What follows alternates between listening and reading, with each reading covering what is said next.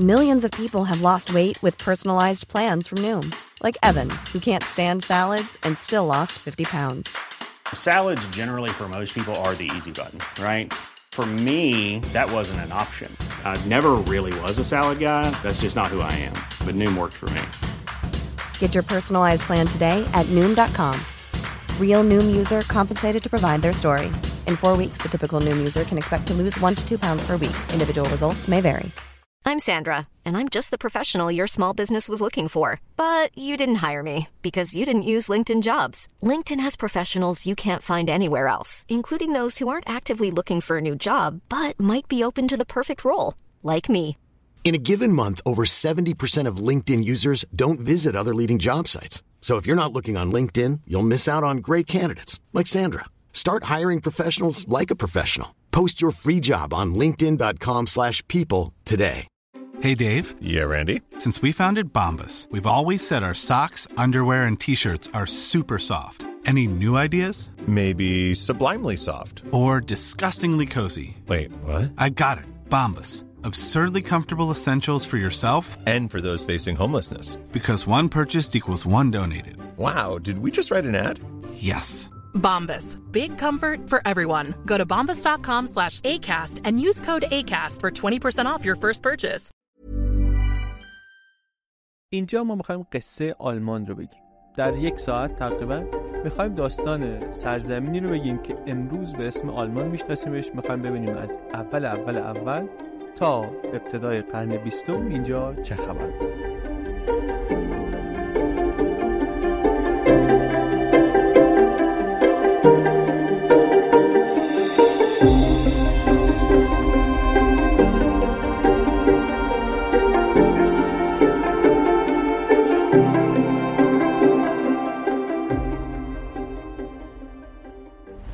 کشور جالبی آلمان برای من چون کشوری که در طول یک قرن بعد از تأسیسش دو بار خیز برداشته که کل اروپا رو بگیره و هر دو بار هم زمین خورده. دو تا جنگ جهانی رو شروع کرده و باخته و بعد دوباره تونسته سر بلند کنه و هنوز همون قرنه تموم نشده شده یکی از ثروتمندترین کشورها و یکی از بزرگترین اقتصادهای دنیا. این خیلی خیلی عجیبه. بر من حیرت انگیزه واقعا. و این ویدیو یک تلاشیه برای آشنا شدن با این کشور. تصویری دادن با لنز خیلی باز از سرزمینی که امروز بهش میگیم آلمان یا جرمنی یا تیسکلاند یا دویچلند. از اول اول اولش تا ابتدای قرن بیستم. بریم قبل از میلاد مسیح. سه تا رودخونه رو ببینیم اینجا. داستان آلمان رو با این سه تا رودخونه می‌خوایم بگیم. یعنی به, به مرتب هی به این سه تا رودخونه برمیگردیم. راین دانوب و البه. این سه تا رودخونه به عنوان موانع و مرزهای طبیعی اثری گذاشتن روی سرزمین آلمان که هنوزم واضحه و هنوزم پایداره. ما راین رو ممکنه یه مثلا اگه همسن و سال من باشین از فیلم از کرخ تا راین مثلا یادمون باشه که یه رودخونه یه در آلمان.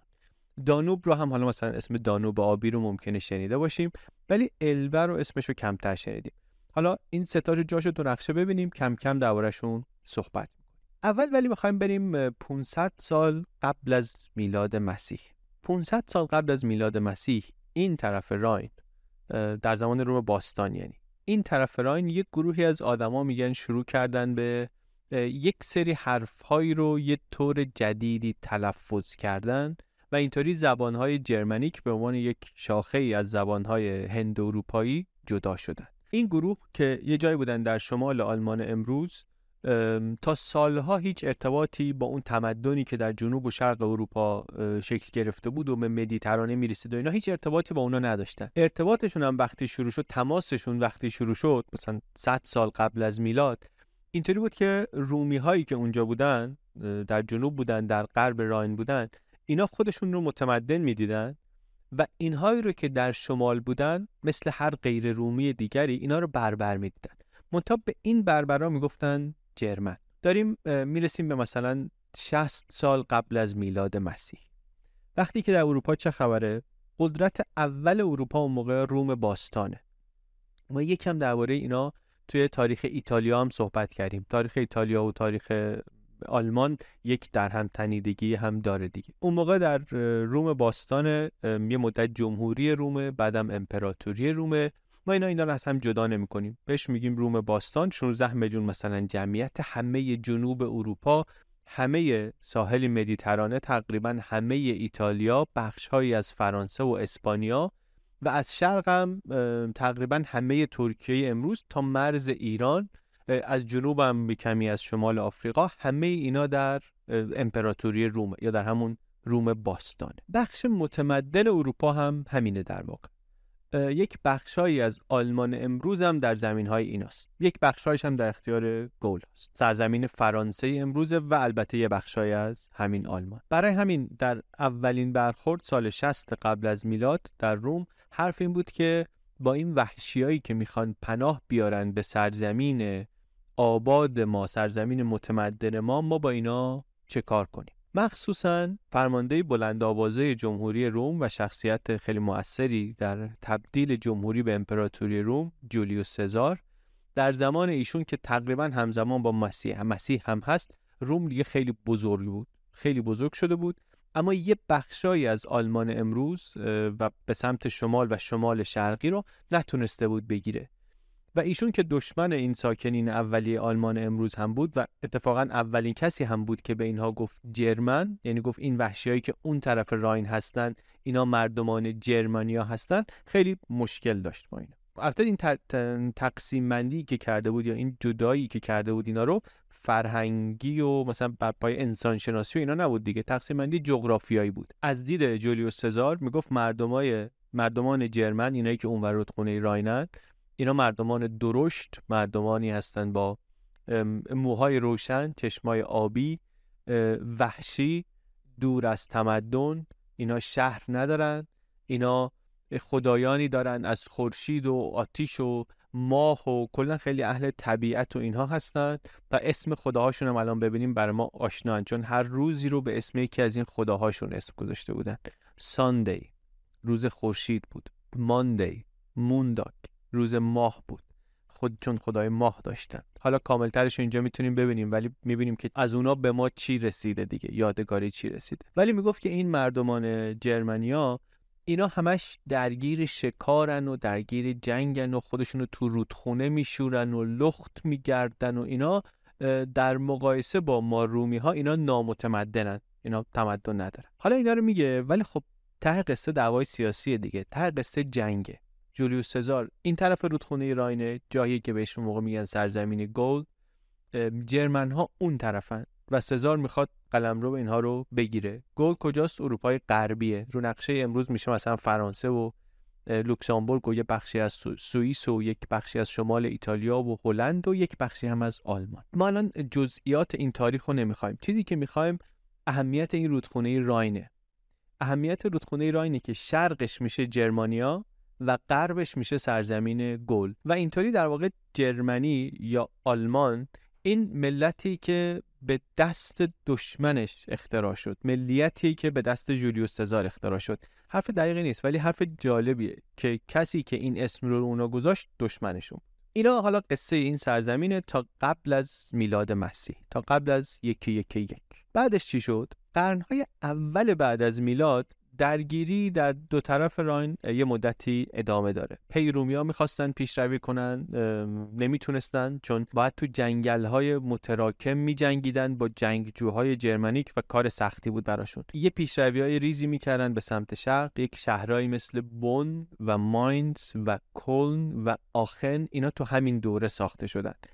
کم کم داشتن قاطی می‌شدن با هم. جرمن ها رو داشتن به زندگی شهری به داد و ستد تجارت کردن به یک سطوحی از تمدن و همزیستی عادت می‌دادن یا داشتن عادت می‌کردن. فرهنگ رومی داشت نفوذ می‌کرد کم کم در جرمن ها و از اون ور نیروها و سربازای جرمن هم داشتن کم کم مهم می شدن در دستگاه رومی ها چون این جنگجوهای بیابانی از جوانای سسول شهری رومی سربازای بهتری بودن. بر همین هم مثلا وقتی رومیا میرن بریتانیا رو می‌گیرن یه بخش مهمی از سپاهشون همین جرمن ها هستن. البته هیچ وقت اون اون چیزی که ما امروز بهش میگیم آلمان هیچ وقت همش نیفتاد دست روم. یه مرزی ساختن اتفاقا مرز در همین ادامه همین راینه. میره از یه جای بعد ولی به سمت شرق وصل میشه به دانوب. اینجا در واقع مرز امپراتوری روم بود. یه جاهایش دیواره یه جاهایش هم مرز طبیعیه. اون نشون میده که روم ها رومی ها جنوب غربی آلمان رو داشتن. ولی همه جای اونجایی که آلمان امروزه هیچ وقت جز, جز امپراتوری روم نبود. ولی نکته خیلی خیلی جالب اینه که اگه این دیواره رو الان بنازیم رو نقشه امروز آلمان و اتریش می‌بینیم که خیلی از شهرهای مهمی که بعدا در آلمان در آلمان غربی مثلا هم آلمانی که صنعتی شد و پیشرفت کرد در نیمه دوم قرن بیستم خیلی از شهرهایی که اونجا بود یا حتی شهرهای مهم اتریش اینا تو اون منطقه هستن که اون موقع افتادن تو امپراتوری روم. از کل، بون، ماینز، فرانکفورت شتوتگارت مونیخ وین این خیلی نکته جالبیه. من اینو توی کتاب The Shortest History of Germany خوندم و خیلی برام نکته جالب بود. کلا یکی از منابع من برای این ویدیو همین همین کتابه بود. خیلی کتاب خلاصه و خیلی کتاب جذابیه. و وقتی میگیم این شهرهای مهم امروز اونجا در روم بودن یعنی چی؟ یعنی تا سال 100 میلادی مرغوب ترین زمین های جرمانیا دیگه افتاده بود دست رومی ها اون چیزی که دست جرمن مونده بود از شمال دیگه محدود می‌شد به دریا از غرب به راین و از جنوب به دانوب. سه تا طبیعی. در سالهای بعد از این روم ضعیف میشه. روم ضعیف میشه هم فشار جرمن ها هست هم مشکلات داخلی هست هم امپراتورهای ضعیف داره هم فشار از سمت همسایه شرقی هست از جمله ایران. و اینا امپراتوری روم ضعیف میشه دو بخش میشه یکی روم شرقی میشه به مرکزیت قسطنطنیه بیزانتیوم استانبول امروز. و یکی هم روم غربی و بعد این روم غربی ضعیفتر میشه. قدرت بربرهای جرمانیک هم توش زیاد میشه. یه دورانی داریم دوران مهاجرت بزرگ مایگریشن پریود میگن یا باربریان اینویژن هم بهش میگن. یه دوره که امپراتوری روم دیگه میفته توی سراشیبی از سال 375 تا 568 میلادی. نقشه این مهاجرت ها رو ببینیم متوجه میشیم که فقط نبود به آلمانیا نیست و خیلی پیچیده است. خیلی پیچیده است. و صحبت یکی دو سال هم نیست. داریم میگیم 200 سال مثلا طول کشیده. ولی دوره خیلی مهمیه. ما توی 500 سال دوم روم باستان می‌خوایم بریم. بعد از میلاد 200 سالش روم بالاست. 300 سالش در حال افوله. حالا بعضیا میگن بیشتر. ولی اهمیتش برای قصه ما چیه؟ اهمیتش اینه که مردمان جرمنی که حالا اومدن تو دل امپراتوری و حالا این مهاجرت ها داره شکل می‌گیره اینا دارن در اروپا تغییراتی ایجاد می‌کنن. ما وقتی می‌رسیم به قرن ششم میلادی دیگه اون مردمانی که می‌گفتن که اینا فقط بازو و پشت بازو و فقط زور دارن و تمدن نیستن و تمدن ندارن و اینا دیگه اینا اون قوم نیستن. اینا مسیحی شدن باسوادن جذب جامعه رومی شدن همونطوری که رومی ها می‌خواستن در واقع. اما دیگه فازشون این نیست که اون امپراتوری روم رو تقویت کنن. الان می‌خوان جاشو بگیرن. عملا بیشتر اروپای غربی رو دارن اینها اداره می‌کنن. بر همینم وقتی امپراتوری روم یعنی روم غربی جمع میشه در قرن ششم گفتیم ضعیف میشه میاد پایین جمع میشه. اون چیزی که ازش باقی میمونه یک تعدادی پادشاهیه که بیشترش داره به دست جرمن ها اداره میشه. پادشاهی های جرمنیک نیستن؟ اتحادی ارتباطی اونطوری با هم ندارن که بگیم مثلا همه جرمن ها با هم یک کشور درست کردن. ولی اینا پادشاهی ها دست مردمان جرمنه. فرمانرواها همه آدمایی که ریشه های جرمنیک دارن. و چیزی که اینجا برای من جالبه اینه که concept جرمانیا این چیزی نیست که خود اینا بهش اعتقاد داشته باشن. یادمونه در چشم رومی ها بود که اینا همه یکی بودند و German بودند اینا بین خودشون قبایل مختلف بودند انگلو ساکسون آلمانی تیسک فرانک ها اینا هر کدوم بر خودشون یک یک قومی بودن یک حالا نمی‌خوام بگم هویتی داشتن ولی جدا بودن از همدیگه حداقل تو اون دوره. انگلو ساکسون ها که میگیم اینا دو تا از قبایل جرمنیکن که حالا بعدا ما درباره فرهنگ انگلو ساکسون صحبت می‌کنیم درباره بریتانیا صحبت می‌کنیم. یا همین آلمان که ما میگیم ما تو فارسی میگیم آلمان. این برمیگرده به آلمانی که باز یک کنفدراسیونی از بعضی از این قبایل Germanic یا بعضی میگن تیسک یکی از همین قبایل بوده. در زبانهای اسکاندیناوی به آلمان میگن Tyskland. همین اسمای مختلف آلمان رو یه خود به نظرم توش دقیق بشیم یک سرنخی از این تیکه تاریخ آلمان بهشون بهمون میده. اینا همه اسم این قبایل مختلف جرمانیک بودن. فرانک ها اینا از جرمن ها بودن لبه غربی مرز غربی امپراتوری رومینا بودن که بعدا یه بخششون شد فرانسه. و همین جنگاوران فرانکیش همین فرانک ها بودن که یکی از قبایل جرمن ها بودن که بعدا وارد یک معامله ای شدن با قدرتمندان کلیسا و گفتن زور از ما پرستیج کلیسایی و دینی از شما دست به دست هم دادن و یه ساختار قدرتی رو درست کردن که ما به اسم قرون وسطا در اروپا می‌شناسیم. تو این دوره امپراتوری های روم تازه ای بنا شدن این بار مرکزیتشون در غرب در آخن الان مثلا. فهمیدیم چی شد؟ یعنی ظرف 700 سال چرخ روزگار چرخید و چرخید.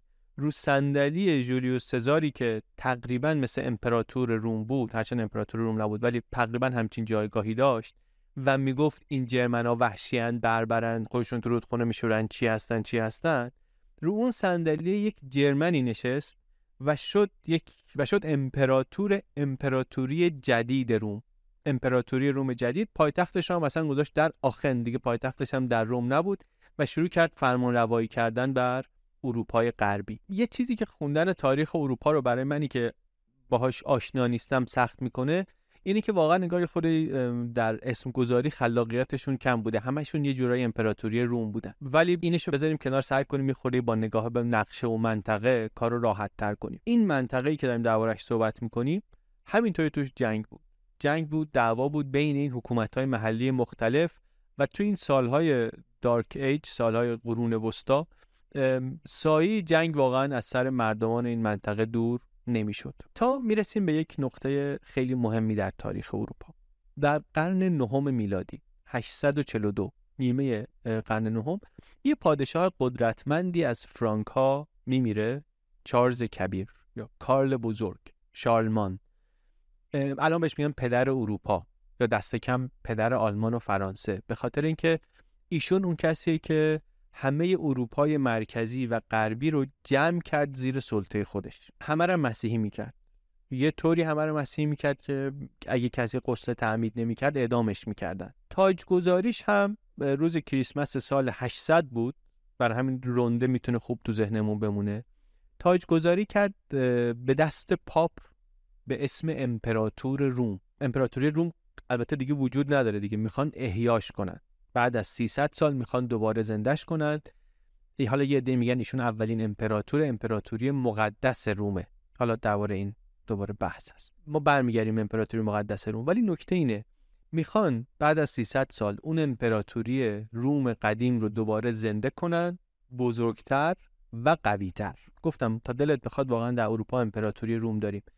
اینا راه حلشون برای اینکه قوی زندش کنند این بود که پاپ بشه رهبر معنوی شارلمانی بشه رهبر سیاسی. حالا حواسمون باشه اینا تو موقعی دارن این کارا رو می‌کنن که ما این طرف امپراتوری بیزانس هم داریم.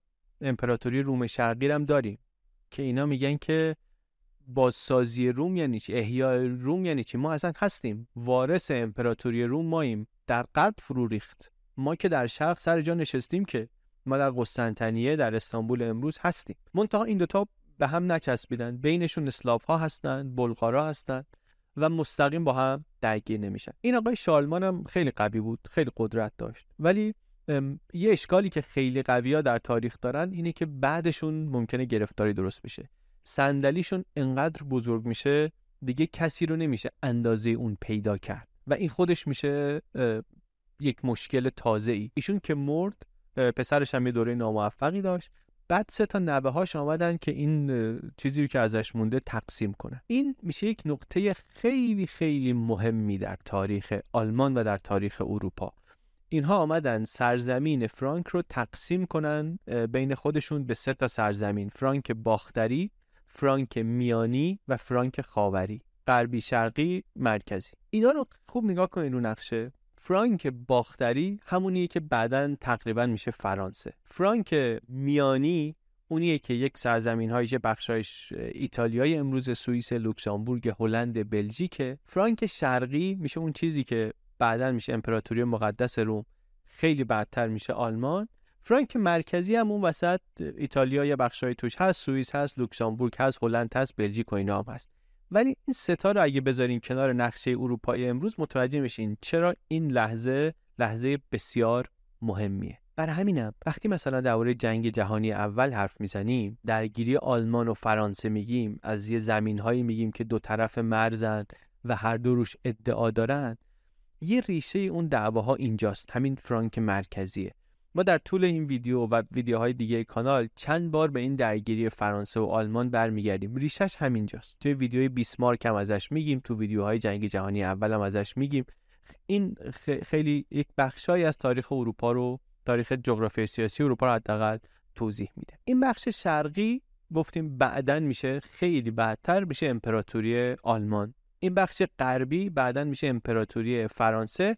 اون وسطی هم یه چیز بینابینی. آخن توش هست روم توش هست شمال ایتالیا توش هست هلند توش هست بلژیک هست لوکزامبورگ امروز هم هست اینا همه هستن. این تقسیم بندی ها توی یک معاهده انجام شد به نام معاهده وردون. مرزش کجاست این فرانک شرقی؟ گفتن فرانک شرقی از رود راین شروع میشه. دوباره برمیگردیم به اون رودخونه ها فرانک خاوری شرق رود راینه. ولی تا کجا میره؟ از اینجا شروع میشه. تا کجا میره؟ نمیگه. معاهده ای که اونجا داشتن اینو نمی‌گفت. برای همین این شد یک مبدع درگیری اینا با اسلاف ها شبیه همون درگیری که جولیوس سزار با مردمان شرق راین داشت. حالا پادشاه های آلمان جدید داشتند با مردمان شرق البه. ضمن اینکه از شمال هم با وایکینگا مشکل داشتن. اونا هی حمله می‌کردن بهشون. از شمال شرقی هم صحرانشینان بهشون حمله می‌کردن. قرن ده میلادی سال مثلا 900 911 آلمان ها که البته کسی بهشون نمی‌گفت آلمان مردمان جرمنیک اینا مدام تحت فشار بودن. هم تحت فشار بودن از بیرون همین که تو مشکل داشتن. اینا پادشاهیشون بعضی وقتا موروسی بود بعضی وقتا انتخابش می‌کردن. رسمشون در قبایل جرمنیک این بود که پادشاه رو انتخاب می‌کردن. الان هم هر وقت می‌دیدن وارث تاج و تخت ضعیفه اونی که به ارث رسیده بهش ضعیفه می‌گفتن ما باید یکی از بین سران قبایل انتخاب کنیم. توی این دوره است که کم کم روی نقشه و از نظر جغرافیایی و از نظر و نه از نظر سیاسی روی نقشه سر و کله یه چیزی پیدا میشه شبیه آلمان امروز. یک سرزمینی که محصور بین دانوب و راین و البه. با پادشاهی که خیلی وقتا باباش شاه نبوده انتخاب می شده به دست رؤسای قبایل انتخاب می شده این پادشاهی همونیه که با اتحاد محکم با پاپ تبدیل میشه به امپراتوری مقدس روم. واسه همینم این واسه ما جالب تره دیگه الان. امپراتوری مقدس روم همون چیزیه که بعدن میشه آلمان تقریبا از نظر جغرافیایی. گفتن پادشاه از آلمان میاد مشروعیتش رو پاپ از روم بهش میده. اینا رو با هم قاطی می‌کنیم. میشه امپراتوری روم ولی مقدس. امپراتوری مقدس روم. منتها همین جدا بودن دوتا مرکز قدرت معنیش این می‌شد که امپراتور باید یک وقت و انرژی و توان زیادی رو میگذاشت برای روم. اینطوری که عملا پایتختی نداشت. کاخ و اینا در, در آخن ساخته بودند ولی عملا پایتخت هر جایی بود که امپراتور باشه. از سمت شرق تهدید اسلاوا رو داشتن. اون طرفی ممکن بود برن. تهدیدا رسید به یه جایی که اسلاف ها پادشاهی هایی درست کردن در شرق آلمان و این یک پدیده جدیدی بود. پادشاهی مسیحی بود ولی از اینا مستقل بود. پول ها پولند رو درست کردن. ماگیارها هانگری رو درست کردن که ما به خاطر همون ماگیار بودن بهشون میگیم مجارستان. بوهمیا درست شد. چک اون تو اون منطقه اونجا درست شد. الان دیگه این آلمان یا امپراتوری مقدس روم مرز شرقی اروپا نبود. آلمان هل داده شده بود انگار به وسط اروپا. مرزهای شرقیش با یک سری پادشاهی بود که اینا هم اروپایی بودن اینا هم مسیحی بودن. پادشاهی های بزرگی هم بودن نسبتا. بلغارستان و مجارستان و لهستان و اینها.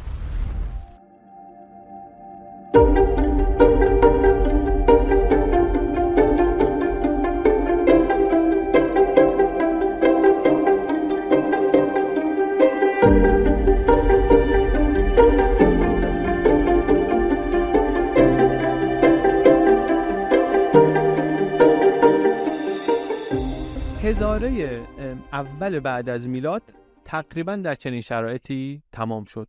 نقشه اروپا یک همچین نقشه شد. امپراتوری مقدس روم اون وسط یه سری پادشاهی مسیحی هم در اطرافش. حالا این بذرهایی که اینجا کاشته شده قرار تو هزاره دوم میوه بده.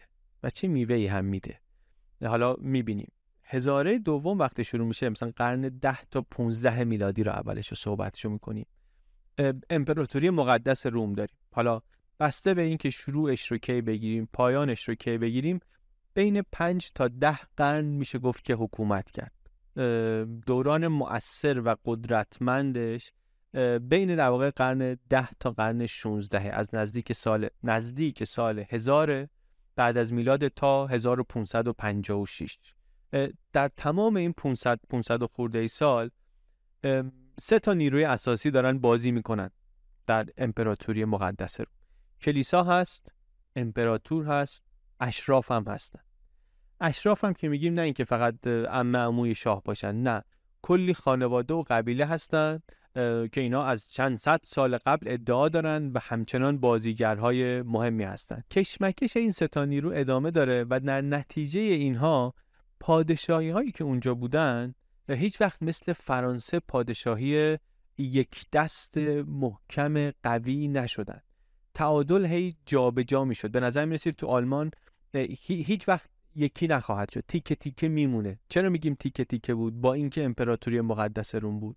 به خاطر اینکه این تشکیل شده بود از کلی حکومت محلی و وقتی میگیم مثلا اشراف بودن کلیسا بودن اینا واقعا یه قدرت مرکزی یک پارچه وجود نداشت. این حکومت های محلی هر کدوم ارتش داشتن. خیلی هاشون پول خودشونو داشتن. بعد خیلی وقتا توی این حکومت توی این دولت شهره باز یک شهر دیگه بود که فرمون از اون دولتی که داشته ادارش می‌کرد نمی‌برد. پادشاه محلی داشت یعنی امپراتور مقدس روم بود. یه پادشاه محلی بود ولی این شهر انقدر گنده بود انقدر قدرتمند بود این ساز خودش رو می‌زد. منافع خودش رو دنبال می‌کرد. یعنی خیلی وقتا اینطوری بود که اگر امپراتوری هم بود بیشتر سمبولیک بود. واقعا قدرت یک پارچه ای نمی‌دونست نمی‌تونست اعمال کنه. بی سیستم نبود. یه چیزی که بالاخره قرنها پابرجا بود. یه سیستمی بود که داشت جواب می‌داد. ولی سیستمی که فهمیدنش بر من خیلی پیچیده است. می‌فهمم که می‌دونم که اونجا رو بهش میگن امپراتوری مقدس روم ولی هر وقت رو نقشش زوم می‌کنی یه خود دقیق تر می‌خوای ببینی می‌بینی که چقدر تیک تیک است. برای همینم احتمالا اینطوری میگن. برای همینم آلمان هیچ وقت قدرت بزرگی نشد در اروپای اون موقع. برعکس فرانسه برعکس انگلیس برعکس اسپانیا. و بر همینم از قافله اینها عقب موند در آغاز عصر مدرن. وقتی که اینا راه افتادن دور دنیا به مستعمره جمع کردن. آلمان نبود قدرت یک پارچه متمرکز اینطوری نداشت که را بیفته مستعمره جمع کردن. و در نتیجه وقتی که تونست این کار رو بکنه می‌خواست عقب موندگی رو جبران کنه دیگه این بلاها سر اروپا آمد. حالا ولی عجله نکنیم. یکی یکی. ما هنوز خیلی مونده که برسیم به اون دوره ای که بلاها سر اروپا آمد. ما داریم میایم کم کم تا برسیم به قرن 15 و باز قبل از این که برسیم به قرن 15 یه کوچولو بگیم که این طرف دنیا چه خبره تو این 500 سال. تو 500 سال بین قرن 10 تا 15 در ایران اتفاق مهمی که اون موقع داره میفته چیه؟ آمدن مغول هاست نه فقط در ایران در نصف دنیا. مغولا آمدن از خارزمشاهیان تا خلافت عباسی همه رو جمع کردن. و بعدم ما چند قرنی حکومت بازماندگان مغول ها رو داریم و ایلخانان رو داریم و بعدم ملوک و توایفی داریم. یعنی هر یه گوشه واسه خودش داره ساز خودش رو می‌زنه تا سال 1500 اول قرن 16 که شاه اسماعیل میاد و صفویه شروع میشه. پس تو این 500 سالی که قصه امپراتوری مقدسمون رو رومو داریم میگیم اون طرف دنیا ما ماجرای مغول و وارثین مغول ها رو داریم. بین ایران و اروپا چی؟ چون مرزهای شرقی اروپا ایران نیست دیگه اون موقع. مرزهای شرقی اروپا با امپراتوری روم شرقی بود بیزانس بود و اتفاق مهم دیگری که اون موقع میفته در قرن 15 اینه که ترکان عثمانی قسطنطنیه رو از امپراتوری بیزانس می‌گیرن و یک بار دیگه به نظر می‌رسه که مسلمون ها عزم اروپا دارن و از اینجا اتفاقات خیلی مهمی میفته در سرزمین آلمان. آلمان یادمونه همچنان تیکه تیکه است. ولی از نظر اقتصادی قدرتمنده این قرنهای 15 و 16 قرنهای پایان قرون وسطاست تغییرات بزرگ فلسفی و فکری و بعدم تغییرات فنی تکنولوژیک در راهه. اختراع ماشین چاپ در آلمانه در همین شهر ماینسه در میانه قرن 15 و از این به بعد دیگه ایده ها و فکرها و دانش اینا یه طور دیگری در اروپا جابجا جا میشه و منتشر میشه. داریم وارد داریم نشانه های آغاز رونسانس رو می‌بینیم. همین اختراع چاپ میشه مقدمه یا تسهیل کننده ای برای بزرگترین انشعاب تاریخ مسیحیت در 1517 اول قرن 16 یک کشیش به نام مارتین لوتر. دوباره این اتفاقی که داره در سرزمین آلمان میفته یک کشیش به نام مارتین لوتر. میاد میگه که این وضع کلیسا نمیشه کاسبی را انداختین یک اصلاحاتی لازمه یه اعتراضی رو شروع می‌کنه یه پروتستی رو که بعدا میشه پایه مذهب جدیدی به نام پروتستان.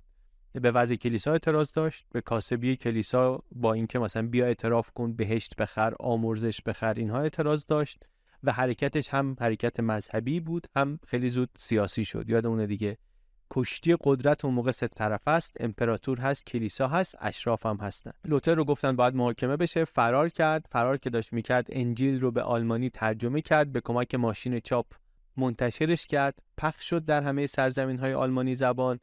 طبقات پایین همدل شدن با لوتر. جنگ های داخلی شروع شد بین طبقات بالا و طبقات پایین جامعه و بعد این عامل دیگری شد که اون قدرت مرکزی نصف نیمه ای که در امپراتوری مقدس روم بود و نبود اون بیشتر هم به چالش کشیده بشه. یه نمونه این چالش این شد که حاکم پروس پروس اینجاست گفت که من اصلا دیگه به پاپ نمی‌خوام جواب بدم. من نه به قیصر جواب میدم نه به پاپ جواب میدم. و این همونطوری که می‌دونیم طی سالها و قرنهای بعد عملا در بقیه آلمان هم سرزمین آلمان هم پخش شد در بقیه اروپا هم پخش شد.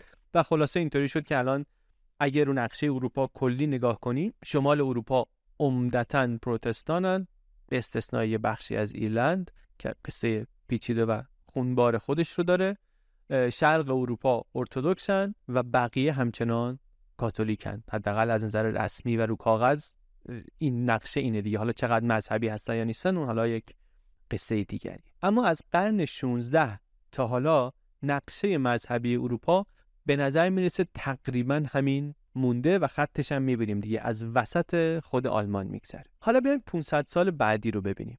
از قرن 15 16 تا قرن 20 داستان امپراتوری مقدس روم داستان پیچیده واقعا. همون موقع هم درست نبود کجا قدرت دست کیه. برای ما که دیگه چند قرن و یه قاره این طرفتر بخوایم با یه ویدیو سر در بیاریم اصلا کار شدنی نیست. اما اما بدونیم که خاندان هابسبورگ که بعدا اسمشون رو خیلی میشنویم در تاریخ اروپا اینا در قرن 16 همینجا قدرت گرفتن. هی پشت هم یه کسایی از اینا شدن امپراتور مقدس روم. و همینا هم هستن که بعدا میشن بنیان امپراتوری اتریش و بعدا اتریش مجارستان که دیگه دوام میاره تا جنگ جهانی اول. یا قرن 17 رو یه نگاه بهش بکنیم می‌دونیم قرن 17 توش یک جنگ ویرانگری بود به نام جنگ های سی ساله. قرن فاجعه این قرن 17 برای آلمان برای سرزمین آلمان. اوج فاجعه همون جنگ های سی سال است. سی سال جنگ جنگ بین پروتستان ها و کاتولیک هاست یه نگاه بهش اینه که اینطوری میشه گفت. جنگ های خیلی مهمیه. جنگ مذهبی یعنی اولش جنگ مذهبی اولش با انگیزه مذهبی شروع میشه. ولی بعد میشه دعوای قدرت بین دودمان هابسبورگ و بربن در فرانسه. خیلی هم شروع سینمایی داره. در تاریخ ثبت به عنوان رویداد پرتاب از پنجره پراگ. داستانش هم اینطوری شروع میشه که نجیب زادگان پروتستان رفتن که با نماینده پاپ کاتولیک ملاقات کنن معاملهشون نمیشه. اینا می‌گیرن این بزرگوار رو از پنجره پرت می‌کنن پایین. و این میشه آغاز جنگ های بسیار ویرانگر. اول فقط اینا بودن بعد کم کم بقیه هم میان توش از دانمارک تا انگلیس تا سوئد. ریشه ای تر که نگاه کنیم این جنگ های سی سالی بعضی میگن که این ادامه همون جنگ های قدیمی سر اینکه آیا امپراتوری که مرکزش در رومه می‌تونه بر آلمان حکومت کنه یا نه؟ چون گفتیم از قبلا هم این مشکل بود که روم بالاخره یا آخن اگه مرکز رومه نمی‌تونه بر آلمان حکومت کنه. این این تناقضه این مشکله به نظر می‌رسه که دنبالش به این جنگ ها هم رسید. این بار حالا با پرچم مذهبی شروع شد چون این زمینه براش وجود داشت. جنگ های فاجعه باری هم بود برای آلمان.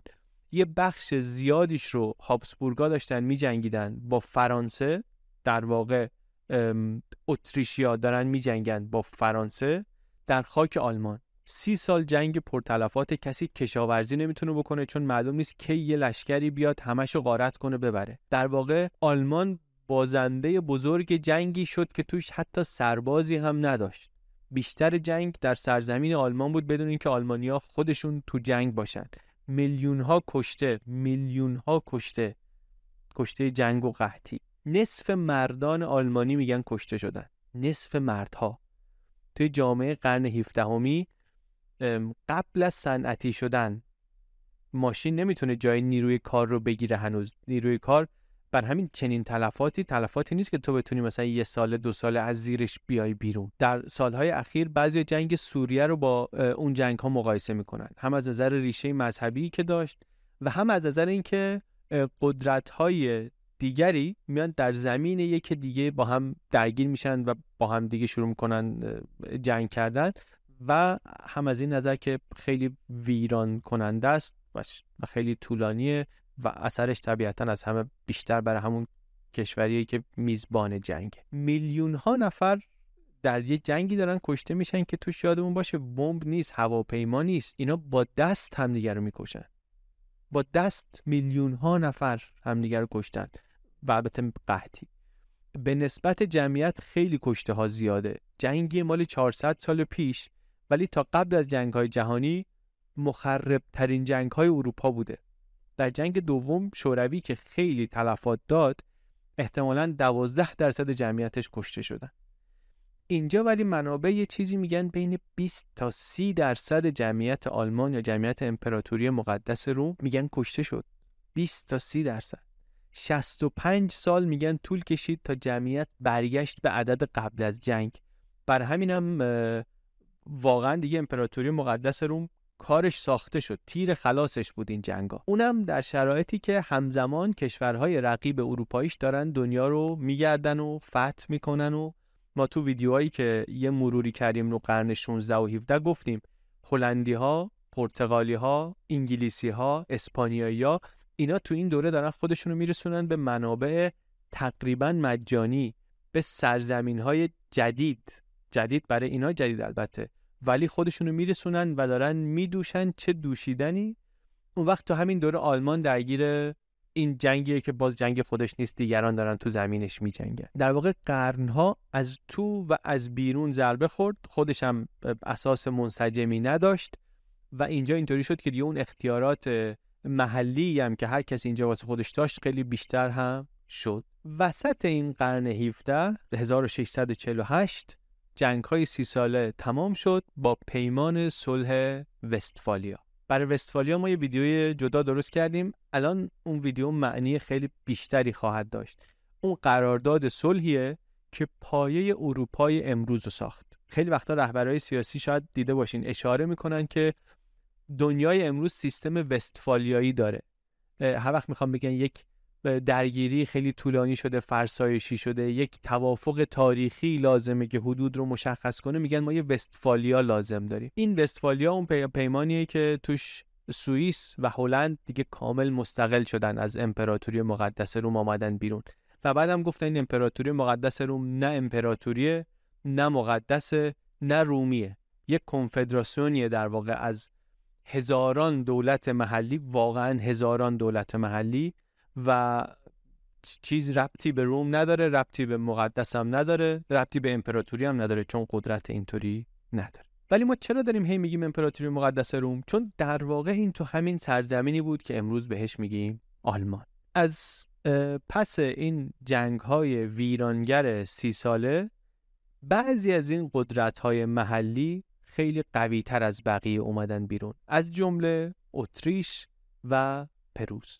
و وقتی که امپراتوری مقدس روم همون اسم و پوسته ای که داشت از بین رفت اون خلایی که اینجا درست شد رو همین دوتا کم کم پر کردن اتریش از پایین پروس از بالا. و اینطوری اروپا و آلمان وارد قرن 18 هم شدن قرنی که توش خب کماکان کشمکش های این دولت های محلی منطقه‌ای اون وسط در دل آلمان همون در دل امپراتوری مقدس روم سابق ادامه داره. هم با هم هم با پروس هم با روس هم با هلند هم با فرانسه. ولی مهمترین اتفاقی که اینجا میفته تو این قرن آغاز سروری فرانسه است دیگه در اروپا و در آلمان هم کم کم قدرت برتر بین این همه قدرت هایی که قد و نیم قد هستن میشه پروس. پروس کم کم میاد بالا. قرن 18 در آلمان نظر فرهنگی هم خیلی قرن مهمی میشه. مخصوصا نیمه دومش. نیمه اولش یه مقدار برتری با فرانسه فرهنگ فرانسه است زبان فرانسه فرهنگ فرانسه حتی در پروس. منتها همون موقع پروس بجز این فرانسه دوستی یک شهرت نظامی هم شروع می‌کنه به هم زدن. پروس اولش اینطوری نبود عقب مونده به حساب می آمد یه مقدار بین این حکومت های آلمانی. اما بعد از پادشاهی فردریک کبیر ورق برمیگرده. یه پادشاهی که خودش جنرال قابلی بوده ارتش بزرگی داشته. می‌گفتن که بقیه دولت ها اگر ارتش دارن یعنی یه دولتیه که یه ارتشی داره پروس اینطوریه که یک ارتشیه که حالا یه دولتی هم داره. و پروس آلمان نیست. اصلا آلمان ها اون موقع آلمانی ها اون موقع جرمن ها پروس رو غریبه می‌بینن. اینا رو بیشتر شرق اروپایی می‌بینن. ولی داره با همین ارتشش این پروسی که شرق اروپایی میده بود در چشم اینا و جاشم یه همچین جاییه در شمال و شمال شرق آلمان امروز کم کم داره با این ارتشش یک احترامی به دست میاره. مخصوصا وقتی شروع می‌کنه یک جنگ برازنده می‌کنه با اتریشی ها و با فرانسوی ها در جنگ های هفت ساله. و خیلی جالبه این خیلی جالبه. به خاطر اینکه این پادشاهی که داره احترام آلمانیا رو به دست میاره اصلا نامه هاش و یادداشتاش و اینا رو داره به فرانسه می نویسه پادشاه یک کشوریه که آلمانی خیلی حساب نمیشه. می‌خواد قدرت مسلط شمال آلمان بشه. پایتختش هم در برلینه ولی به خیلی معنی ها آلمانی نیست. از نظر فرهنگی و از نظر مثلا مردم شناسی شاید بشه. ولی نقشه رو یه نگاه بکنیم. سال 1800 هستیم. این نقشه 1800 رو با نقشه الان مقایسه کنیم. گفتیم در خلایی که بعد از از بین رفتن امپراتوری مقدس روم به وجود آمد اینا همه قدرت های محلی دو تاشون شروع کردن قدرتمندتر شدن و اون خلا پر کردن. پروس و اتریش. رو نقشه که این مقایسه کنیم 1800 و با امروز آلمان و لهستان رو انگار این دوتا پادشاهی بلعیدنش. دوتا پادشاهی که هیچ کدومشون مرکزشون در آلمان امروز نیست یعنی آلمانی حساب نمیشن. و این صحبت خیلی وقت پیش هم نیستن. صحبت مثلا 200 سال پیشه. صحبت اوایل قرن 19 و فقط هم آلمان نیست میگم آلمان و لهستان رو. آلمان و لهستان رو هم روس و پروس بین خودشون بلعیدن. لهستانی وجود نداره. برای بیش از یک قرن. و ما داریم تو دوره دوره دوره صحبت می‌کنیم که روشنگری هم در اروپا اتفاق افتاده. داره میره جلو قرن 17 و 18 در دنیای اندیشه بهش میگن آغاز قرن آغاز روشنگری عصر روشنگری. ایده های مثل آزادی مثل پیشرفت مثل مدارا بنیان های علم امروزی خردورزی جدایی کلیسا از دولت اینایی که الان اساس جامعه غربی هستند اینا تو اون دوره دارن میشن ایده های مسلط در فضای فکری اروپا. قرن 17 قرن دکارت قرن نیوتون و قرن 18 دیگه قرن دیوید هیوم آدام سمیت ژان ژاک روسو اینا اینایی که میگه هیچ تو آلمان نیستن. اینا فرانسوی بودن اسکاتلندی بودن انگلیسی بودن. ولی این ایده های روشنگری رو در آلمان پروسی ها شدن پیشتاز پذیرفتنش. ایده هایی که می آمد و با اینا دولت قدرتمند جدیدی ساختن. چون اینا ایده هایی که قدرت حاکم رو مقید می‌کنه محدود می‌کنه ولی برای پیشرفت خیلی لازم بوده. یعنی به کمک این تونستن خیلی پیشرفت کنن. سیستم مالی کشور رو عوض کردن سیستم غذایی. سیستم آموزشی اصلاحات اقتصادی اینا کارهایی که به کمکش پروس کم کم یک دولت خیلی قدرتمندی شد نهادهای قدرتمندی پیدا کرد. بعد قرن 18 نظر فرهنگی هم آلمان زبان آلمانی رشد کرد. قرنی که گوته آمد. هویت آلمانی که بعدا کم کم به صحنه میاد ما همش داریم درباره مردمان آلمان صحبت می‌کنیم. German people صحبت می‌کنیم و هنوز که هنوزه نرسیدیم به یه جایی که اینا یه کشور داشته باشن. هنوز وقتی میگیم میگیم پروس و اتریش که داریم میگیم اینا امپراتوری های آلمانی نیستن. ولی از همینجا فرهنگ آلمانی که یکی از لوازم درست شدن هویت آلمانیه از همینجا شروع می‌کنه این رشد کردن و قوی شدن. قرن 18 قرن باخه قرن موزارت کانت هگل و, و دیگران. پروس میگیم اوج گرفت قدرت پیدا کرد قلمروش بزرگ شد اینا درسته؟ ولی از نظر فرهنگی هم که شاید موضوع یه ویدیوی دیگه باشه هویت آلمانی ریشه هاش داره در این قرن خیلی قوی میشه. پروس که قوی شد از نظر سیاسی نتیجهش این شد که در میانه قرن اتریش رو هم شکست داد. اون خلایی که به وجود اومده بود و گفتیم این دوتا پر کرده بودن حالا پروس داره مسلط کامل میشه. سرزمینش رو بزرگ کرد. هم اتریش رو شکست داد هم روسیه رو شکست داد ساکسونی رو شکست داد و ما الان رسیدیم به نیمه دوم قرن 18 آمریکا مستقل شده. کم کم در فرانسه انقلاب میشه پادشاهی جمع میشه جمهوری به وجود میاد. زنگ خطر به صدا در میاد برای پادشاهی ها در اروپا. بعد ناپل در فرانسه به قدرت می‌رسه. اول در فرانسه بعد قدرت و نفوذش در اروپا زیاد میشه و بعد دیگه امپراتوری مقدس روم کامل و برای همیشه حذف میشه. حذف میشه نقشه اروپا و نقشه آلمان یه بار دیگه برمیگرده به دوران چند تیکه بودن. این بار به خواست ناپلون اینا رو تیکه تیکه می‌کنه اما میاد یه چیزی می‌سازه از این دولت های محلی در آلمان امروز به نام کنفدراسیون راین. Confederation of Rhine بازم نقش مهم رودخونه رو ببینیم. و خودشم در مقام امپراتور فرانسه میشه protector این محافظ این. که این بخواد بشه سپر فرانسه جلوی حمله احتمالی روس و اتریش و پروس. این اتفاق مهمیه. کنفدراسیون راین هم اتفاق مهمیه. حواسمون باشه. امپراتوری مقدس روم کنفدراسیون راین حالا بعد کم کم جلوتر می‌بینیم که آلمان چه ربطی به اینا داره. یه کار دیگه هم که می‌کنه پروس رو تبدیل می‌کنه به یه قدرت کوچیکی دوباره برگرده پشت رودخونه البه. دوباره موانع طبیعی رو نقشش رو داریم می‌بینیم. اینجا این کنفدراسیون درست میشه پروس رو دوباره هل میدن پشت رودخونه. داستان ناپل اون ولی بالاخره تمام میشه.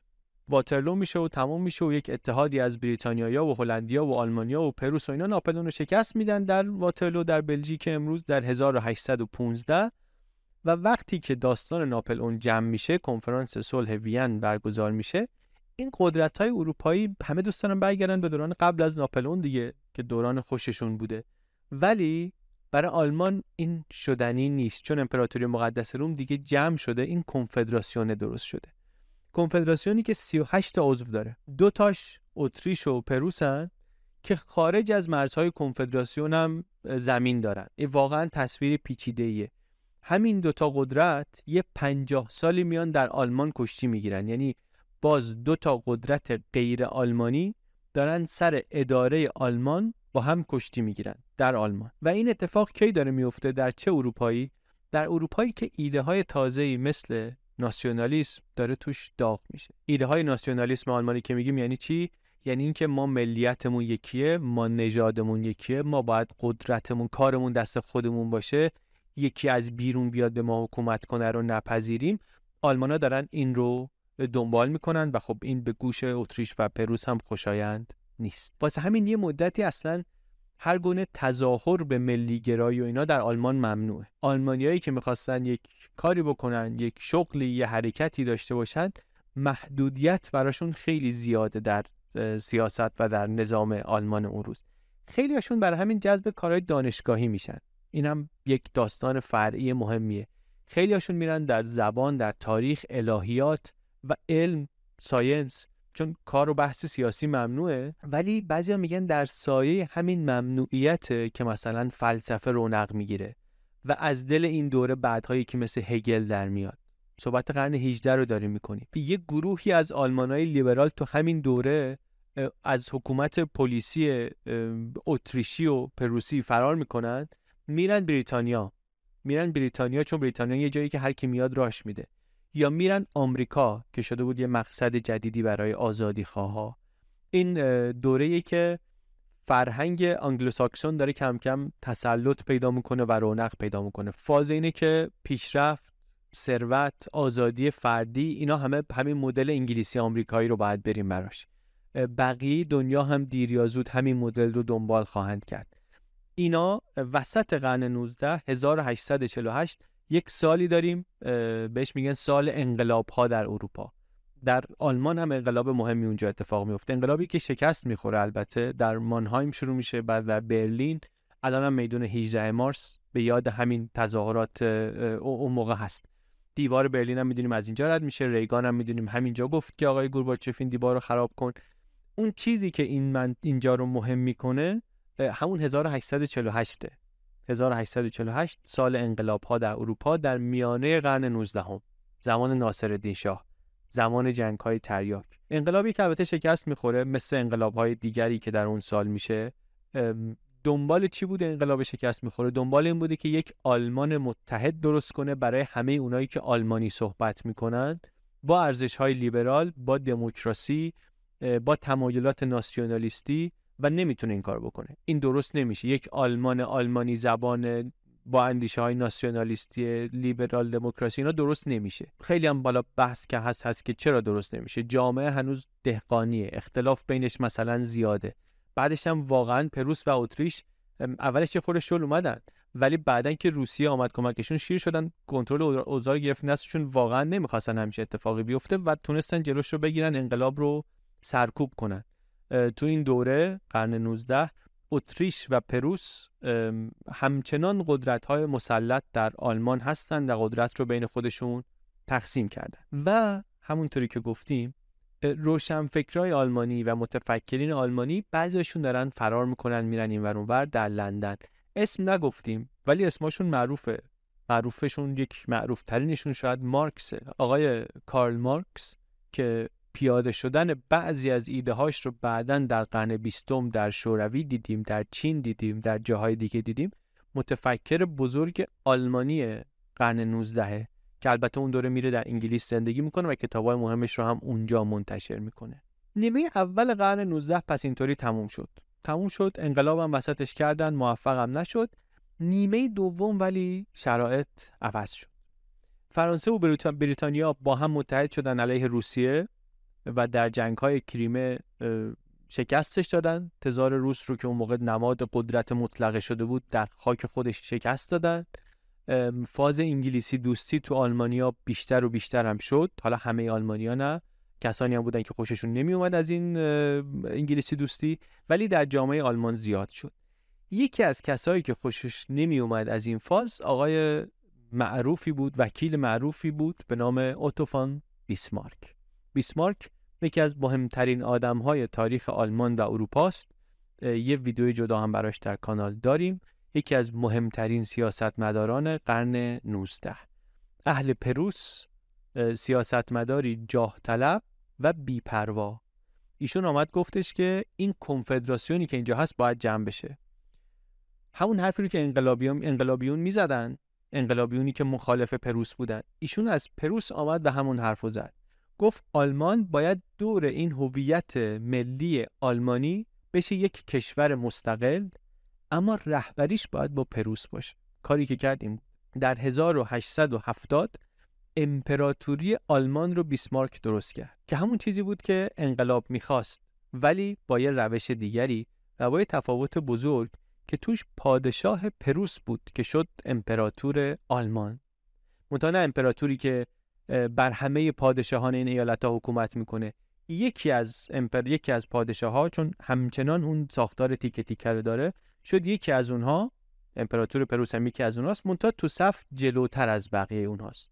کلی هم دعوا داشتن که حالا اسم این باید بشه Emperor of Germany یا The German Emperor. خیلی بحث هست بحث و مناظره و حالا بین مورخین هم هنوز هست که کدومش درسته ولی بر ما اینا خیلی مهم نیست. اون چیزی که برای ما مهمه اینه که امپراتوری آلمان تأسیس شد.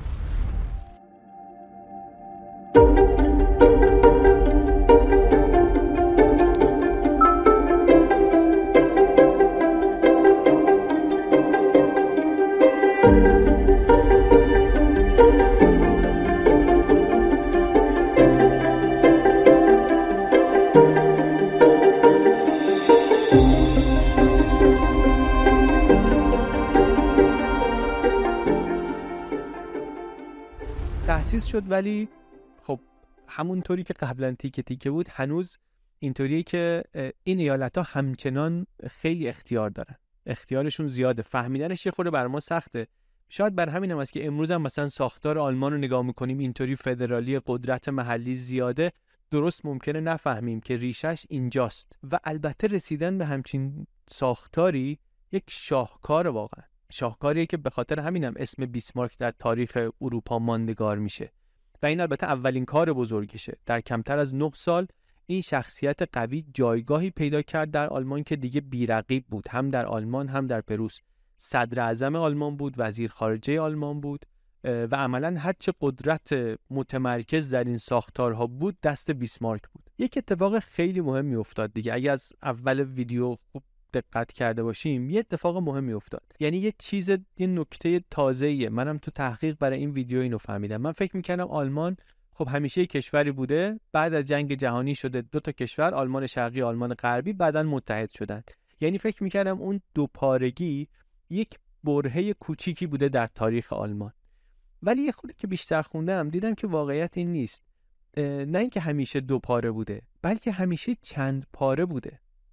همونطوری که دیدیم این طرف راین و اون طرف راین این طرف البه و اون طرف البه اینا مناطق مختلفی دیده می شدن این جنوب و غرب آلمان همیشه جز دنیای غرب بوده جز اروپای غربی دیده می شده اتفاق مهمی که بعد از اتحاد آلمان میفته بعد از درست شدن امپراتوری آلمان میفته اینی که مردمان غربی میرن زیر پرچم یک حکومت شرقی پروسی که الان قدرت رو در آلمان داره عملا از اون طرف البه اومده. بر همین هم اصلا بعضی همچنان بهش می‌گفتن پروس. و البته کشور هم هست از همون اولش با اینکه ملت تازهیه ولی ثروتمنده. چون نظر نظامی گفتیم خیلی قویه کلی از فرانسه قنیمت گرفته. از اول قدرتش زیاده ثروتش زیاده بعد یه چیز دیگه هم هست. باز یکی مثل من اخبار رو نگاه می‌کردم تا حالا مثلا اینطوری بود که می‌گفتم آره آلمان چرا دولت های محلی ایالت ها اینقدر استقلال دارن؟ چرا اینقدر حق قانونگذاری دارن واسه خودشون؟ چرا نمیان مثلا اینا رو جمع کنن؟ حکومت یکی بشه قدرتش بیشتر بشه. استان به استان اینقدر قانونا فرق نکنه مثلا باعث سردرگمی هم بشه. چون هیچی نمی‌دونستم درباره مثلا تاریخ و سیستم و اینا. فکر می‌کردم که این یه تصمیمی که بعدا گرفته شده. چون حکمرانی که خب اونطوری راحتتر میشه که وقتی یه قدرت باشه. الان می‌فهمم که خب مثل همه چیز دیگه هم از ندونستن میاد دیگه. خیلی وقتا حرف که ما می‌زنیم واقعا به خاطر اینه که نمی‌دونیم. هیچی نمی‌دونیم. الان می‌فهمم این قصه یه سال و یه دهه و یه قرن و اینا نیست. این واقعا تاروپودیه که قرنهاست در دل این جامعه بوده. اصلا این جامعه اینطوری درست شده. اساس این ملت همین بوده که قدرت های محلی بودن کوچیک کوچیک بودن. بعدا یه جایی تصمیم گرفتن و تونستن که حالا بعد از این همه قرن یک سیستمی درست کنن که اون اختیارات محلی خودشونو که دارن رو سرش یک کلیتی هم داشته باشن و بعد از اون مثلا تونستن خیلی رشد کنن. بگذریم. حالا اتفاقی که داره اینجا میفته اینه که هویت آلمانی داره شکل می‌گیره. بعد بجز مثلا حالا آزادی فردی و اینا این هویت داره یک جنبه هایی در حکمرانی هم پیدا می‌کنه.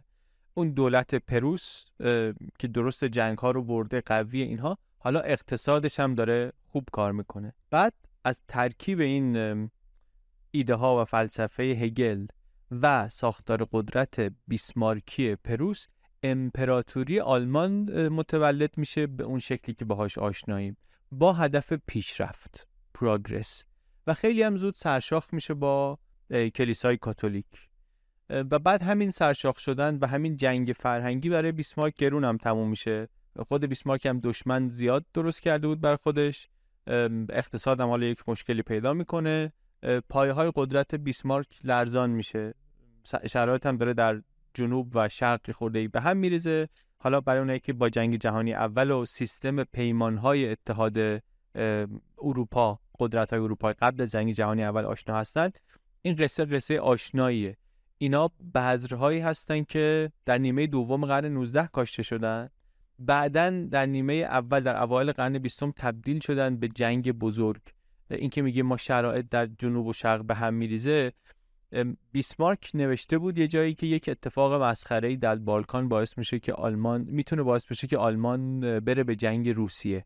این چیزی بود که بیسمارک همش ازش بهش نسبت بهش هشدار می‌داد. سی سال قبل از اینکه این جنگ بشه و یک تروری در سارایوو در بالکان جرقه جنگ جهانی اول بزنه بیسمارک گفته بود. بعضیا میگن در از اینکه ازل شد در آخرین ملاقاتش به قیصر اینو گفت. ولی گفته بود. گفته بود که یک اتفاق مسخره در بالکان باعث میشه که آلمان سرشاخ با روسیه بشه. کلا اتفاقات دهه های آخر قرن 19 آلمان خیلی جالبه. بعدا باید یه خورده بیشتر زوم کنیم و دربارش صحبت کنیم.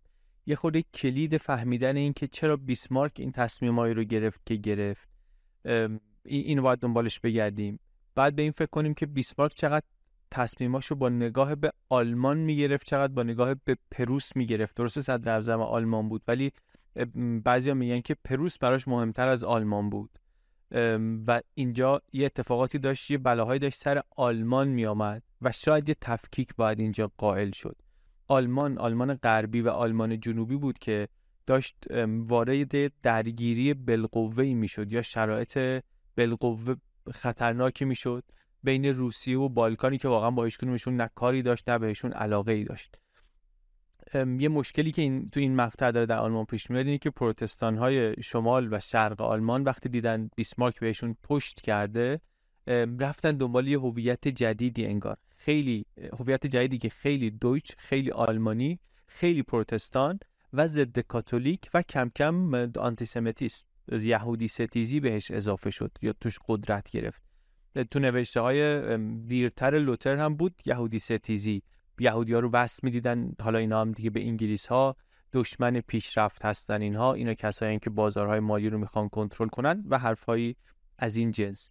یک مرام ترکیبی شکل گرفت اون موقع با این پایه ها ضد جهانی شدن. حالا جهانی شدن در مقیاس همون قرن 19 هم دیگه. این حرفا رو ما الان هم میشنویم تو قرن 21 ولی برامون شاید جالب باشه بدونیم اون موقع هم هست و اون موقع هم وقتی ضد جهانی شدن صحبت می‌کنن دست انگلیسی ها رو می‌بینن دست یهودی ها رو می‌بینن پشت پرده اتفاقات و کم کم شعارشون این میشه که ما باید آلمان جدید رو جرمانیا رو بدون یهودی ها بسازیم. اونهایی که خون یهودی دارن باید برن بیرون از سیستم دولتی. نژاد باید خالص آلمانی باشه. دیگه خاندان و نجیب زادگی و اینا اهمیتش از, از خلوص نژاد کمتر میشه. هویت ملی آلمانی که تو این دوره داره قوام پیدا می‌کنه یک پایش اصلا انگار همین یهودی ستیزیه. اسم بعضی از حزباشون رو نگاه کنیم علنا این یهودی ستیزی توش هست. حتی تو برگه رأیگیری اسم خودشون رو می نوشتن کنارش می نوشتن آنتیسمایت. من ضد یهودی هستم.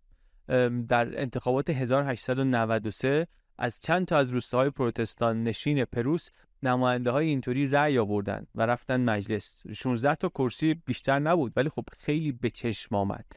چون معلوم شد که یک چنین شعارهایی مطلوبیت داره و خب بعد کم کم آمد تو برنامه های سیاسی.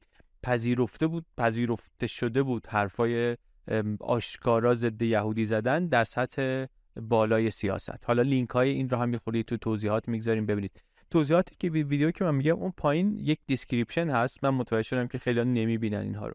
description هست روی اون اگر کلیک بکنید توضیحات رو می‌بینید. هم منبع رو می‌بینید هم اگر مثلا ما یه اشتباهی کرده باشیم متوجهش باشیم اونجا ممکنه توضیح داده باشیم. هم لینک برای ویدیوهای دیگه که مرتبط به این موضوع هستن اونجا می‌ذاریم. لینک های مرتبط دیگه هم اونجا می‌ذاریم.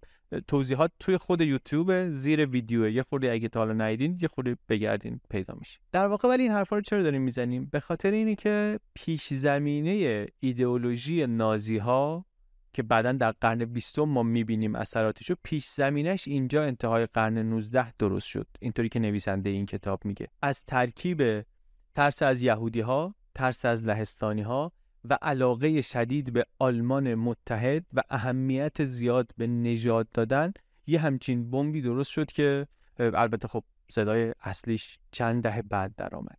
بیسمارک در چه فکری بود؟ بیسمارک این حرکت ها رو می‌دید و می‌خواست یه چیزی از توش در بیاره که به کار خودش بیاد کار خودش رو پیش ببره. کار خودش چیه؟ بیسمارک ترسش بیشتر از روسیه است. تلاشش اینه که یه وقتی اتحادی بین روسیه و فرانسه شکل نگیره و البته نهایتا موفق هم نمیشه. اینها به هم نزدیک میشن روسیه و فرانسه. در واقع اون وسط اتحاد آلمان با اتریش براش گرون تموم میشه چون روسیه سر بالکان بالاخره مشکل داره با اتریش و خلاصه روسیه و فرانسه به هم نزدیک میشن و این برای آلمان بد میشه. آلمان رو می‌کنه دشمن مشترک اینها. سال 1887 در آلمان دیگه صحبت اینه که جنگ با فرانسه ناگزیره. جنگ در دو جبهه یعنی از شرق و غرب با روسیه و فرانسه همزمان تقدیر آلمانه چون اینا به هم نزدیک شدن با هم متحد شدن. و این جنگ یک جنگ عالمگیر خواهد شد. کی؟ 1887 جنگ جهانی اول کی شروع میشه؟ 26 سال بعدش. اینجا حالا بیسمارک دوباره نبوغ دیپلماتیکش رو به کار میندازه. بیسمارک رو به عنوان یکی از نوابق دیپلماسی می‌شناسیم دیگه در تاریخ. میره یه قرارداد محرمانه با روسیه میبنده که اگر اتریش مجارستان به شما حمله کرد ما بیطرف میمونیم. منتها انقدر این حرف مهمی ها سبک ازش نگذریم. چون با اتریش متحد بود واقعا. ولی با روسیه یه قرارداد میبنده که اون اتحاد ما با اتریش رو شما خیلی چی اینطوری نبینین. ما اگر که اتریش بهشون بهتون حمله کرد ما بیطرف میمونیم. منتها انقدر میگن که در شاخشونه کشیدن واسه روسیه زیاده روی کرده بود قبلا یا حداقل انقدر شاخشونه کشیده بود و تو درجه حرارت و تنش رو در آلمان بالا برده بود دیگه ارتشی های فازی داشتن که نه ما باید بریم بکوبیم روسیه رو بیایم. گفت بابا من خودم بهتون یاد دادم. این ترس از روسیه رو من خودم بهتون گفتم. الان دیگه وقت جنگ نیست. الان باید بذاریم اون قصه رو کنار. گفتن نه ما ارتش پروز همچین قوای آلمان همچنان میریم می‌زنیم همچین می‌زنیم. روسا دیگه نتونن بلنشن دسترسیشون رو به بالتیک و دریای سیاه قطع می‌کنه در شرایطی که حالا امپراتور آلمان خودش فامیل هم هست با تزار روسیه. یک سالی هم اینجا دارن در تاریخ آلمان. سالی که سه تا قیصر داره. سه تا دوبار قیصر عوض میشه. دوتاشون پشت سر هم میمیرن. بعد قیصر ویلهلم دوم امپراتور آلمان میشه که آدم بسیار مهمیه در تاریخ در تاریخ اروپا و در تاریخ آلمان. شعله جنگ اول رو میگن ایشون حالا توش خیلی دمید. که تبدیل شد به اون جنگ بزرگ. آخرش هم با شکست آلمان در جنگ شد آخرین امپراتور امپراتوری آلمان و تبعید شد رفت. ایشون وقتی که آمد سر کار بیسمارک رو برداشت و اینجا دیگه بیسمارک از سیاست آلمان عملا حذف شد. درباره خود این قیصر هم زیاد میشه صحبت کرد ویژگی های شخصیتیش و اینها. ولی همین رو بدونیم بسته که, که بیسمارک رو که معمار امپراتوری آلمان بود از سر کار برداشت.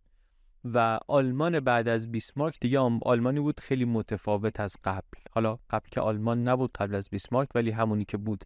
الان آلمان یک صنعت قوی داشت جامعه ای داشت نسبت به اون زمان جامعه باسوادی بود. ما حالا اینجا از سیاست خارجی بیسمارک گفتیم ولی توی ویدیوی بیسمارک مقدار مفصلتر از این هم گفتیم که چه نقشی داشت در ساختن این آلمان این این میوه در حال رسیدن بود اون موقع دیگه. منتها خب همین جامعه پر از نیروی کار با نرخ با نرخ باسوادی خیلی بالاتر از بقیه اروپا فقیر هم بودن به نسبت. حقوقشون هم به نسبت پایین بود.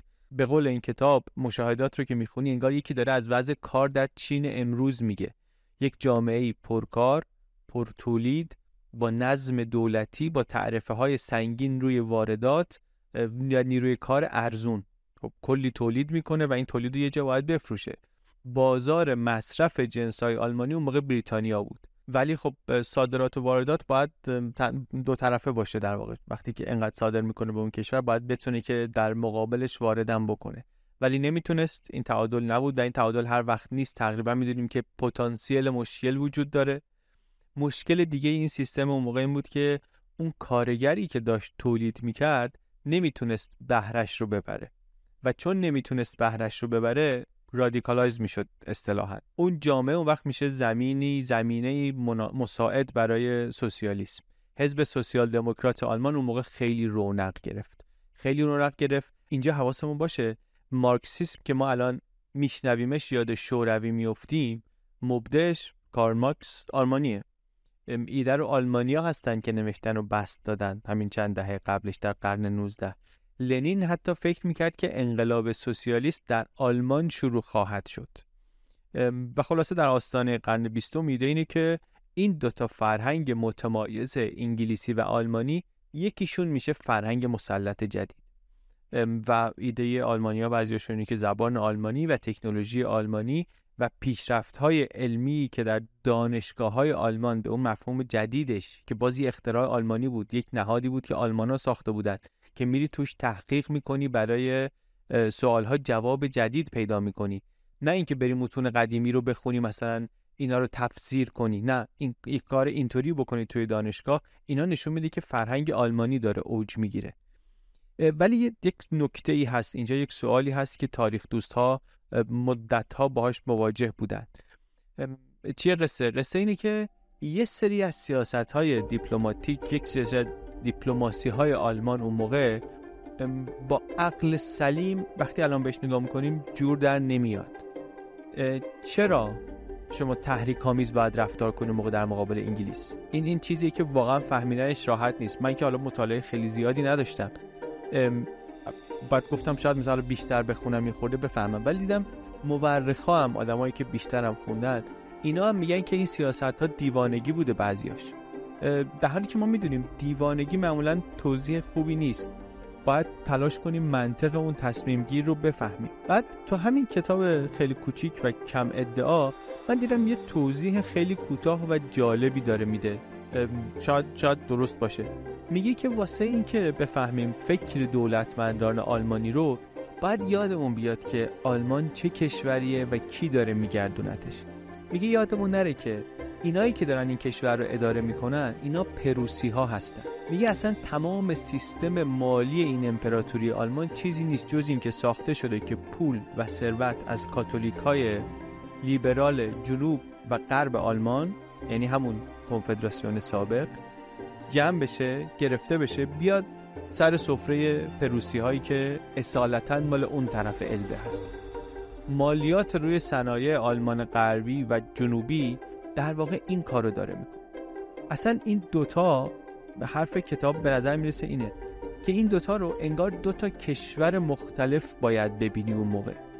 این پروتستان اون کاتولیکه. این کشاورزی اون صنعتیه. این محافظه کار اون پیشرو پروگرسیوه. در سیاست خارجی این نگاهش به روسیه است ترسش از قول شرقیه اون یکی تمرکزش و ترسش از بریتانیاست انقدری که میگه در شرق راه آهن رو توسعه نمی‌دادن می‌گفتن اینجا رو که آخرش روسا میان می‌گیرن چه کاری ما راه آهن بسازیم؟ این طرف ولی می‌گفتن بسازیم که قرن دیگه قرن آلمانه. ما باید بسازیم و شبکه حمل و نقلمون رو قوی کنیم. یه جایی که این تمایز خیلی معلوم میشه تو ارتش نیروی زمینی تبلور سیاست نظامی پروسه. پر از نیروهای روستایی پرتعداد و با هدف مقابله با روسیه. نیروی دریایی ولی مدرنه تکنولوژیش جدیده و هدفاش هم استعماریه. هدفاش گسترش قدرت هدفاش گسترش تجارت و البته نگاه تیزش به سمت بریتانیاست که تا موقع قدرت مسلط همه دریاهای دنیاست. این بر من خیلی حرف تازه و جالبی بود و یه تنشی هم شد که خیلی موندگار شد در ارتش آلمان. بعدا در جنگ های جهانی هم هم در جنگ اول هم در جنگ دوم رد پای این این, دوگانگی به وضوح دیده میشه. من همیشه می‌دیدم نمیفهمیدم. بعد تو این کتاب که این توضیح رو براش دیدم خیلی برام جالب شد. این سیاست دو کله به نظر می‌رسه که بزرگترین ضرری که برای آلمان داشته این بوده که آلمان رو کرد دشمن مشترک هم روسیه و هم بریتانیا. و بعد اینهایی رو که بعد از جنگ کریمه در حال جنگ سرد با هم دیگه بودن اینا رو با هم متحد کرد. اتحادی که دودش تو چشم خیلی رفت. از جمله ایران. از جمله ایران. چون اینا وقتی متحد شدن ایران هم بین خودشون تقسیم کردن. ما تو ویدیوی نفت گفتیم وقتی که روسیه و انگلیسی که با هم دیگه مشکل داشتن همش داشتن تو ایران با هم میجنگیدن مبارزه می‌کردن یه جایی نشستن با هم متحد شد و گفتن اختلافات اون باید بذاریم کنار. از جمله مثلا ایران رو بین خودمون تقسیم کنیم که دیگه اونجا با هم دیگه اختلاف نداشته باشیم. و این کارو کردن و خب بلاش سر ایران اومد. در واقع آلمانا دشمناشون رو با هم متحد کردن. فرانسه و روسیه هم گفتیم دلال محبت بین این دوتا نزدیک شدن این دوتا آلمان بود. فرانسه و انگلیس هم دعواهاشون رو سر مستعمرات و اینا با هم دیگه حل و فصل کردن به هم نزدیکتر شدن و هی آلمان تنهاتر و تنهاتر شد. هم تنهاتر شد هم از اون طرف کشیده شد بین دو تا سر مختلف دو تا ایده مختلف دو تا جهت مختلف. انقدر مختلف که وقتی در 1912 ملتکه در شورای جنگ صحبت می‌کنه که آره جنگ ناگزیره و سرنوشت ماست و تقدیر ماست و همه اینا اینم میگه که ما باید یه راهی پیدا کنیم که مردم آلمان رو قانع کنیم به جنگ با روسیه. این خیلی حرف جالب و کلیدیه. چون جنگ با روسیه جنگ آلمان ها نیست جنگ پروسی هاست خیلی ها واقعا. آلمانیا دغدغه‌شون این بود که جامعه پایه جنگ با روسیه نباشه. من فکر می‌کردم اون موقع جامعه آلمان تشنه جنگ و مبارزه بوده ولی نه. فاصله آلمان و پروس رو نمیفهمیدم که چطوریه. هم فاصله ژنرال ها رو هم فاصله جامعه رو. این همون سخنرانی مولتکس که توش میگه هر چه زودتر بهتر the sooner the better. میگه جنگ تقدیر ماست جنگ دو جبهه‌ای هم سرنوشت ماست. هر چه زودتر بجنگیم در موقعیت بهتر فاصلمون با اینها بیشتره. در چنین شرایطی خلاصه آلمان می‌رسه به آستانه جنگ جهانی اول. البته داستان آلمان خب اینجا تموم نمیشه. آلمان کشوری که تا همین نیم قرن پیشش وجود نداشت بعد از این در 1914 بالاخره وارد جنگ جهانی اول میشه. جنگ جهانی اول جنگی که متحدین اروپایی آلمان توش دو تا امپراتوری خسته اتریش مجارستان و عثمانی هستند. در مقابل اتحاد روسیه و فرانسه و بریتانیا. آلمان در اون جنگ شکست می‌خوره. زمین های از دست میده تلفاتی میده. قرامت ها و جریمه های سنگینی براش میبندن. محدودیت های نظامی براش می‌گذارن.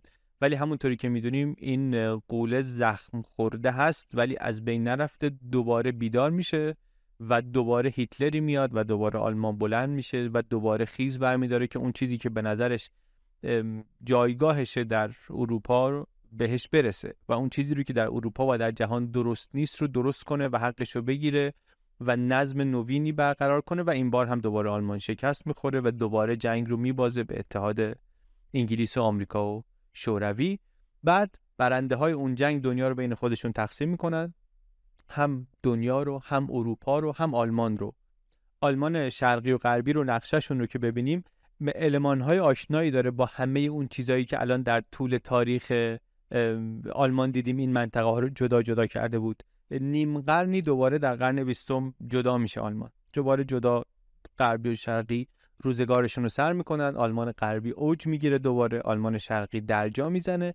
بعد مرز دوباره برداشته میشه و آلمان متحد میشه و دوباره آلمان میشه اقتصاد اول اروپا. تو این دوره جدید با ثبات هم هست با قدرت هم هست. ولی تفاوت غرب و شرقش همچنان یه چیزی که در یک سفر یکی دو روزه و با چشم غیر حرفه‌ای هم میشه دیدش.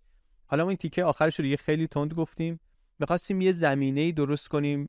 من بر خودم بیشتر می‌خواستم یه زمینه درست کنم درباره کشور آلمان. هرچند کنجکاوی من تمام نشده هنوز درباره آلمان ولی فکر می‌کنم اینجا نقطه خوبی که این پرونده رو فعلا ببندیم. تا اول قرن بیستم آوردیم داستان رو تا آستانه جنگ جهانی اول.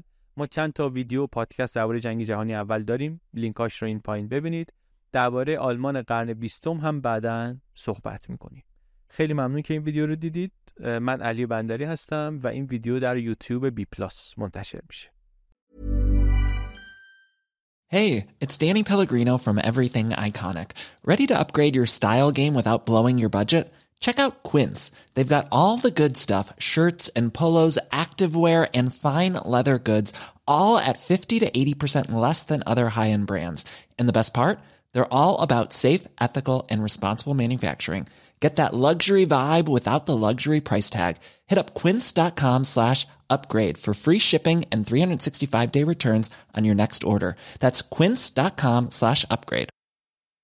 When you make decisions for your company, you look for the no-brainers. And if you have a lot of mailing to do, stamps.com is the ultimate no-brainer. It streamlines your processes to make your business more efficient, which makes you less busy. Mail checks, invoices, legal documents, and everything you need to keep your business running with Stamps.com.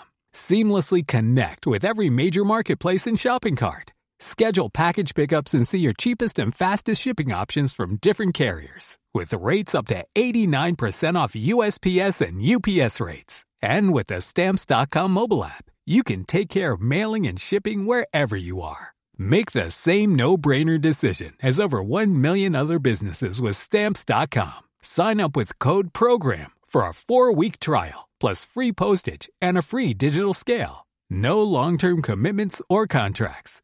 That's stamps.com. Code program.